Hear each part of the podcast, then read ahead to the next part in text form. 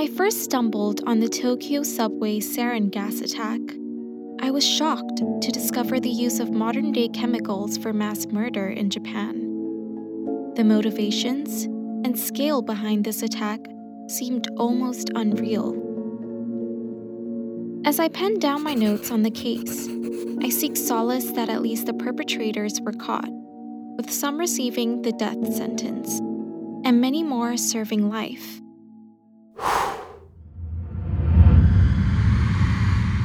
From One Up Media, this is Bedtime True Crime. Today's story first takes place in Germany, right nearing the start of World War II. Berlin had always had a long history with chemical warfare. In World War I, mustard gas was used and smoked against the Allied trenches. Over 60,000 deaths are directly attributable to mustard gas, and likely many more from long term complications after exposure. Yet, mustard gas has a surprisingly low mortality rate, at around 2 to 3%, which only tells us how extensive it must have been used to result in so many deaths. But come the late 1930s, rising tension across the Allies and Axis had driven Hitler to continue chemical warfare research, eventually discovering a type of mass produced cyanide, famously named as Zyklon B, that was used to kill millions of Jews. Yet, it was not the most deadliest of weapons that they discovered. Another chemical, sarin, was discovered in 1938, which the Nazis discovered was 26 times more deadly than cyanide. If used, it would have killed more than the mustard gas could ever kill, and faster than Zyklon B. Yet, somehow Hitler was against using the chemical. For all his obsession with chemical warfare, Hitler had somehow feared what sarin could do when used effectively. Years later, Germany lost, but the research on sarin had not. Instead, it had found itself with one of Germany's allies, Japan, in a cult named Aum Shinrikyo. Aum Shinrikyo is a religious cult that was founded in 1984 by Shoko Asahara in Japan. The cult's name translates to Supreme Truth, and its beliefs were a mix of various religions and ideologies, including elements of Buddhism, Hinduism, and Christianity, as well as Asahara's own interpretations of scripture. Aum Shinrikyo had a unique appeal because they offered yoga classes and provided healing through herbal medicines. In little time, Aum Shinrikyo was granted legal status as a religious organization, which began its rapid expansion in the late 1980s. At its peak, it had tens of thousands of members in Japan and an office in America. The cult was known for its secretive nature and its strict hierarchy, with Asahara at the top as the guru and spiritual leader. Asahara was born as Chizuo Matsumoto on March 2, 1955, in Kumamoto Prefecture, Japan before changing his name to Asahara. As a kid, he had shown early signs of trouble, often getting into fights and bullying. Eventually, he ran afoul with the law after establishing a fake health and tonics business. After release, he founded Aum Shinrikyo at age 29 and began teaching dangerous concepts to his subjects, one of which was POA a concept which states that people with bad karma are doomed to hell, unless saved by the enlightened. According to Asahara, to save would be to help these bad people to rebirth. In other words, it was to kill them. This logic would be used over and over again, and eventually taken to extremes. In 1990, Asahara was convinced that Aum Shinrikyo was popular enough that they could win the elections. But instead, he was met with failure. It became a triggering event that made Asahara's belief that the government was conspiring against him. Still determined that his destiny was to be the world's leader, he ordered his cult to begin producing chemical weapons, which was how Masami Tsuchiya came into the picture. Tsuchiya was born in Chiyoda, Tokyo in 1965, and would eventually be known as the second most important figure in the Aum Shinrikyo cult, after Shoko Asahara himself. At age 26, he was in a car accident, which led him to suffer a painful neck sprain. By chance, he decided to take a yoga class as treatment, which was offered by Aum Shinrikyo. His treatment was profound, and he kept in touch with Asahara as he pursued his master's in physical and organic chemistry. By the end of his term, he was convinced that Asahara would be the world's savior. Graduating as an expert in chemistry, he quickly became pivotal when chemical weapons were needed, and it was Tsuchiya who suggested producing sarin, the chemical compound that was 26 times more toxic than cyanide. Under his request, Aum Shinrikyo would purchase land and equipment through shell companies to build a small factory beside his research laboratory to begin producing sarin at scale.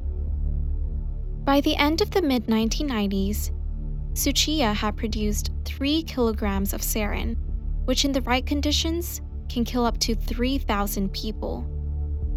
Though Tsuchiya was never directly involved in administering the toxins, he was pivotal in producing them.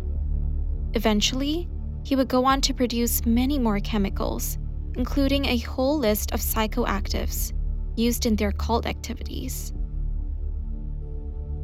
Around the start of 1994, activities of Aum Shinrikyo began to gain attention, and the paranoid Asahara became convinced that they would lose a real estate dispute that they were embroiled in. With a huge batch of sarin that needed testing and possible opponents to eliminate, Matsumoto, Nagano Prefecture, was about to turn into a battlefield.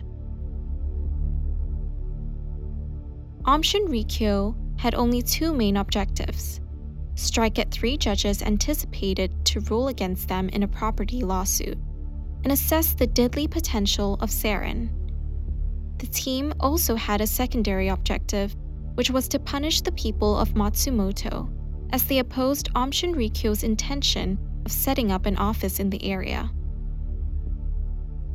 Initially, they wanted to release sarin in the Matsumoto courthouse, but the courthouse was closed, so they targeted a three story apartment complex where the judges lived.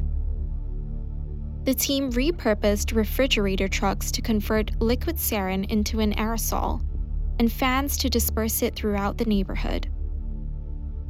Then, Aum Shinrikyo members unleashed the toxic cloud near the judge's residence at 10:40 p.m. An hour later, Matsumoto police were alerted to casualties being rushed to the hospital. The afflicted suffered from various symptoms, including impaired vision, eye pain, headaches, and more. Noticing that most of the victims came from a condominium, a police team was dispatched over only to find a grisly scene. 150 meters from the epicenter of the attack, there were dead insects all around. And as the police arrived, they noticed the dead bodies of fishes, dogs, and birds. The trees turned brown and withered unlike any autumn colors that they've seen before.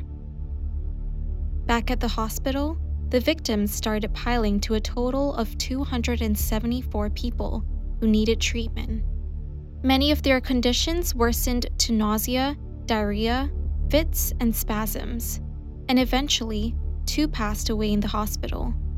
In total, seven died, with the remaining five killed instantly in their homes. Part of the reason why there were so many victims was because the weather that evening was hot, so residents had kept their windows open during the attack. many would have been asleep as the fumes started permeating through their room. Days later, forensic investigation revealed the presence of the nerve agent sarin. Initially, the police investigation focused on Yoshiyuki Kono, whose wife was left in a coma by the attack. Kono was found to have stored a significant amount of pesticide at his residence. However, it was later proven that sarin could not be produced from these pesticides. Despite this, Kono faced intense scrutiny and hostility from the media and the public. Throughout their investigation, the police received tip offs that it was the Aum Shinrikyo group, but with little evidence, they could not conclusively pin the incident on them. Horrifically, one of the anonymous letters had mentioned that this attack was merely a test and the results would be catastrophic if done indoors. For example, in the Tokyo subway. Initially viewed as a threat, the letter would eventually be a premonition. On the 20th of March 1995, Tokyo subways were packed with people, a supposedly routine Monday for the 7 million people who use the Tokyo subways every day. Five members of the Aum Shinrikyo had joined the morning rush hour, carrying plastic bags filled with liquid sarin, wrapped in newspapers. Each member was instructed to board a specific train, armed with an umbrella with a sharpened tip. At designated stations, they were instructed to pierce the sarin filled bags with their umbrellas and to leave the punctured packages on the train floor before making their escape. As the trains continued their journey, the team, like clockwork, poked their bags to release the lethal sarin that leaked out and spread throughout the cars. Like Matsumoto, the subways were about to explode into a horrifying scene. One of the most badly hit lines was the Hibiya line, where the packets were punctured deeply. This allowed more fumes that quickly caused nearby passengers to wince. Then, many began reporting darkened vision, eye strain, and fogginess. As the train moved, stop by stop, conditions worsened, and people soon realized that they were under attack. People would puke, suffer diarrhea, and numbness as they struggled to escape the cabin and open the windows. But by then it was too late. One of the nearest to the attack passed out, and eventually 532 victims were reported on this line alone. Train line by train line, this would have been reported. Eventually, almost a thousand people reported vision problems, while 50 severely injured and 13 dead. Despite the huge injured toll, it could have been significantly worse, if not for two key people immediately after the attack. The first was a professor at Shinshu University who had seen the Matsumoto attack on live television and immediately informed Tokyo hospitals of the likely chemical weapon. The second was Dr. Nobuo Yanagisawa, who informed doctors across multiple Tokyo hospitals on how to treat for sarin poisoning, as he had treated patients during the Matsumoto attack. It also helped that the chemicals weapon team in Aum Shinrikyo had fewer equipment to work with after a raid by the government. As a result, their sarin used in the subway was half as strong as that used in the Matsumoto attack. Within the next 10 days, police connected tip offs, the Matsumoto case, and prior raids to establish precedent for a raid on Aum Shinrikyo. They even utilized the Japanese military to form a coordinated assault just in case Aum Shinrikyo members resists or slip off during the raid. A total of 200 members were arrested, including Asahara from the raid and subsequent stakeouts. Initially, authorities thought it would be easy to convict them. However, Aum Shinrikyo's tendrils proved to be deep. across the past few years, they have fostered strong ties with Japanese scholars and American groups such as AWARE, the Association of World Academics for Religious Education.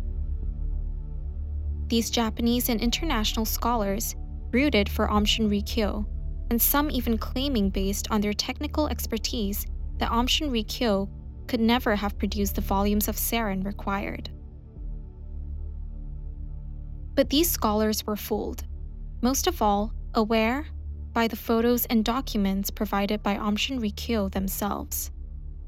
Eventually, authorities would discover all of Aum Shinrikyo's chemical weapon laboratory and decisively conclude that they could have produced over a thousand kilograms or 2,000 pounds of sarin a year. Confessions from various members who lost faith in Asahara began ratting him out, and the collection of testimonies proved vital to pin Asahara as the decision maker, alongside his most loyal members. A total of 13 senior members and Asahara himself was sentenced to death.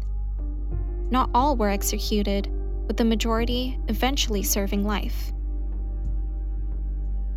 Till today, the cult's attack remains as one of the deadliest terrorist attacks in Japan. As recent as March 2020, a bedridden victim of the attack died from sarin poisoning complications.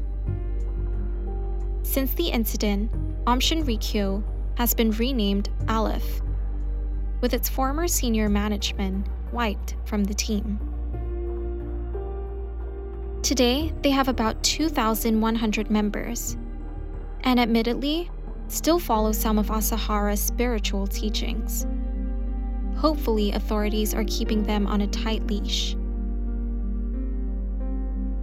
If you've enjoyed the show, don't forget to follow us. Rest well, and see you in the next bedtime true crime.